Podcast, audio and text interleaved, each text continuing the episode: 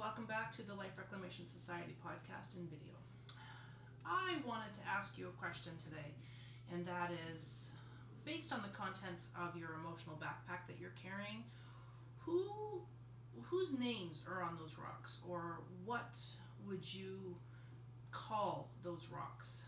Um, is it a are you naming it for an experience? Are you naming it for a person because they didn't do something or they did do something, they said something or didn't say something?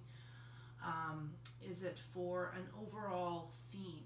You know, you're feeling lost, and there's a whole bunch of examples as to why you feel lost or why you can feel lost. Um, so when you think of the contents of that emotional backpack, I'm, I'm curious as to if you were to categorize them or you know uh, put them into different piles as to you know where what what are the the source is you know what would that look like for you and uh, so I, I asked that question because back when I started to learn about affirmations and about positive thought and visualization and such, one of my biggest gurus was Louise Hay.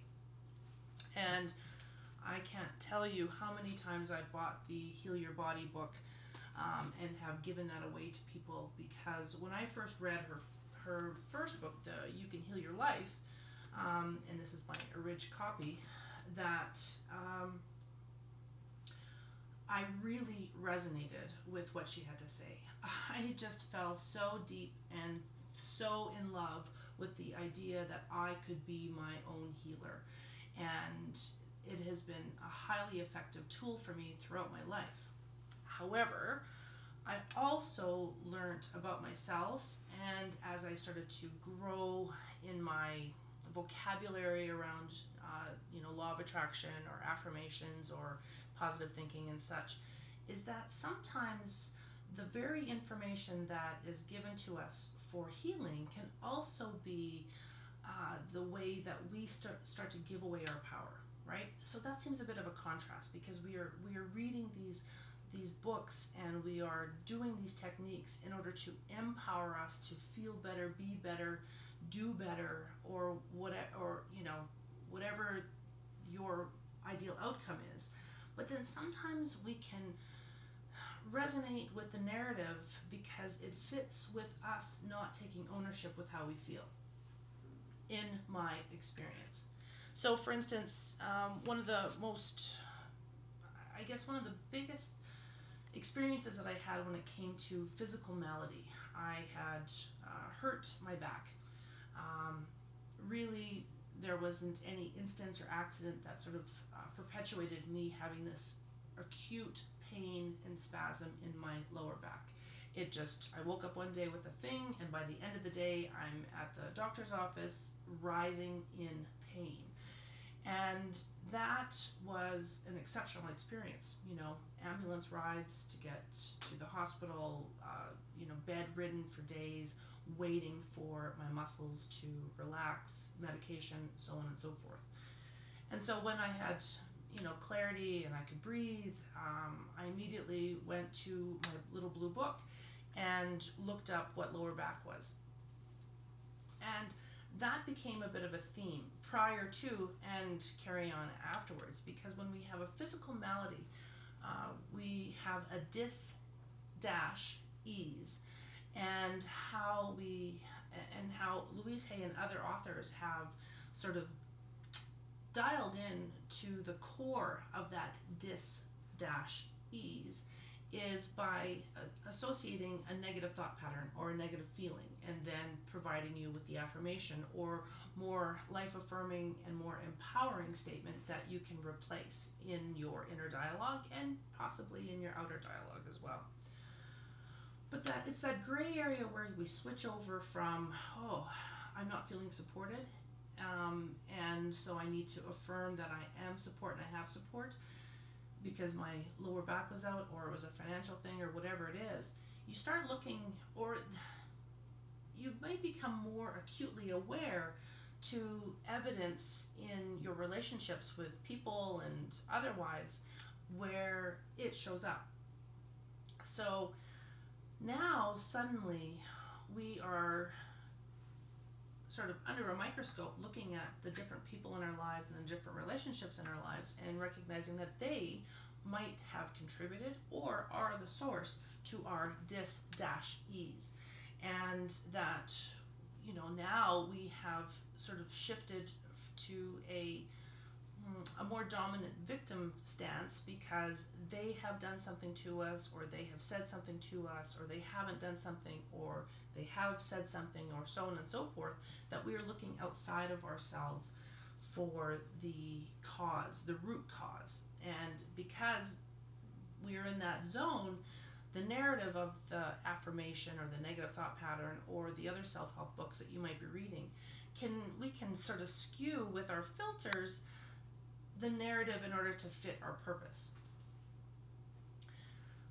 I, I, I dove deep into feng shui as well because feng shui literally um, uses cures in order to affect change in your world. And by cures, I mean there could be adding a specific um, ornament or a specific color, or it could be a specific positioning in order to get the most optimal flow of your physical space. And feng shui literally means wind in water. So we know that uh, water uh, moves with its own flow and it can actually create uh, its own path. Wind, you know, it, it just blows and blows and moves anything out of its way sometimes when it's really aggressive, or it goes around things. So I then dove into another layer. I added feng shui to my repertoire about how I could add cures to my physical space in order to affect change within. And again, I allocated my dis-ease or my discomfort or my heavy feelings into uh, slotted into the bagua and the Bagua is a map that Feng Shui uses in order to map out a grid on your home, telling you where your wealth and prosperity is, where your career area is, where your love and relationships area is, and so on. I'll probably talk more about that later, but that's an, an overview. And so I started looking outside of myself in order to to help affect change within. Now, I love the idea of being able to cure my financial problems when I was 20 or my teens or whatever um, by adding a, a certain artifact or a certain thing or doing something specific. And then I, so by doing so, I was affecting change. I was actively working towards a solution in a woo woo kind of way, but I felt like I was doing something productive. So it took a long time before I became more cognizant with the fact that when I'm looking outside in or uh, outside of me and how I'm feeling to allocate names or places or people or experiences as to what I was carrying, I really wasn't taking ownership of how I was feeling. And I was doing things in order to distract myself from actually feeling what I was feeling because, of course, it doesn't feel good. So I'm looking outside of myself. I'm looking at ways to change my language. I'm looking at ways to change my space. I'm decluttering everything. I'm doing all of these uh, external things in order to affect my internal uh, discord. And that can be highly, highly effective. However, when we stop and take a moment and consider the efficacy of wanting to put onto someone else or something else how we are feeling within, that is where any tool or any technique, any book, any author, any uh, webinar, any television show, any anything really starts to crumble. The efficacy really starts to crumble because we are wanting others or other things in order to be fixed, in order for us to feel better or different. So it became, uh, there's times in my life where I found that using these tools can be highly effective, uh, a game changer, a the ability to really feel lighter about what was happening and what I was dealing with and a broader perspective because I'm not so dialed in and, and in the in the mud and the muck of how I was feeling. But I also recognize too that the times when I had to go outside of myself in order to be validated for how I was feeling because they said he did, she didn't, she blah blah, was not me taking ownership of how I was affected by what they had done or said, or the experience I had, or the place I worked, or so on and so forth. So there's there's a bit of a gray area when it comes to helping oneself with uh, a lot of different tools. It, it, the efficacy comes from the place in which you stand, the place in which you are taking ownership of how you are feeling. Case in point, um, you can you and your friend or you and three or four friends can go to a concert or go to something, and each one of you comes back with a different story. You know, um, or you know, and you went out for dinner first, and so out of the four people, you could have four varying stories of what your experience was at dinner and how your food was and what the service was like and what the ambiance was like. And then you carry on to and you jump in the taxi or the uber or whatever and you know everybody has their own take on what the drive or the the trip was to the concert and then the concert experience.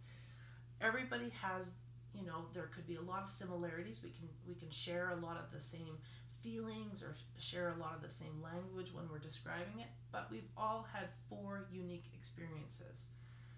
And we can also then put on, well, I would have had a, you know, if if my server had been more pleasant, I would have enjoyed my meal more. Or if the um, if the band had played my favorite song, then the concert would have been so and so, would have been exceptional, and so on and so forth. So when we have this if then conditions placed on our, our experience and what we are feeling, whether it's about things in the past, if somebody hadn't done this, or if somebody had done this, or if I had done this, or if I hadn't done this, then I would feel better. I would feel lighter. Then, and fill in the blank. And that can be the real, that can be the real crossroads when using any type of self-help tool in order to get better in order in order to feel better in order to heal yourself in order to feel like you are moving forward and that your load is getting lighter. And so it comes down to taking ownership. And louise hay she does the uh, I, I, believe i believe she was the first one who had um, taught me or i was made aware of her doing the mirror work and that when we have discord with somebody else that we're we don't like um, you know we're, we're averse to some how somebody acts behaves talks or otherwise that we need to bring up the mirror and look at how that is showing up in our personality and how we are showing up that way. Because sometimes when we see it happening from somebody else that can be illuminating that maybe I'm doing that in some way and it's showing up for me and therefore you know how can i make that change? So we're taking you know that's a way of taking ownership and, and being you know reflective as to how you're showing up and what you're doing. So doubling back to my original question. Sometimes when we have our emotional backpack filled with you know life experiences and uh, relationships that didn't that ended or don't feel good or loss of any kind that we've sort of tucked into that backpack. Sometimes we are putting the ownership of how we are feeling on that person place or thing. And one of the big ways to reclaim that energy that we've been using in order to store that stuff in our life can start to alleviate by looking at it from a different perspective you know, why am I choosing to hang on to that? Why am I feeling that way about that thing? And that can be the, the biggest perspective changing, a broadening of the vision as to who's who owns those rocks, right? You might feel that somebody else has done or said or not done or said something, and therefore you're carrying this weight with you. But you are the one that has created that heaviness and have been carrying it around. So, how is it that you can shift your perspective or shift your stance as to who owns those rocks in your backpack. Who who is responsible for the healing? And from a and is it possible that from a different place in a different perspective that it is more possible to move beyond and release and let go of those things with love and gratitude and feel lighter overall. Until next time, I'm Sherry Trentini, and this is the Life Reclamation Society podcast and video.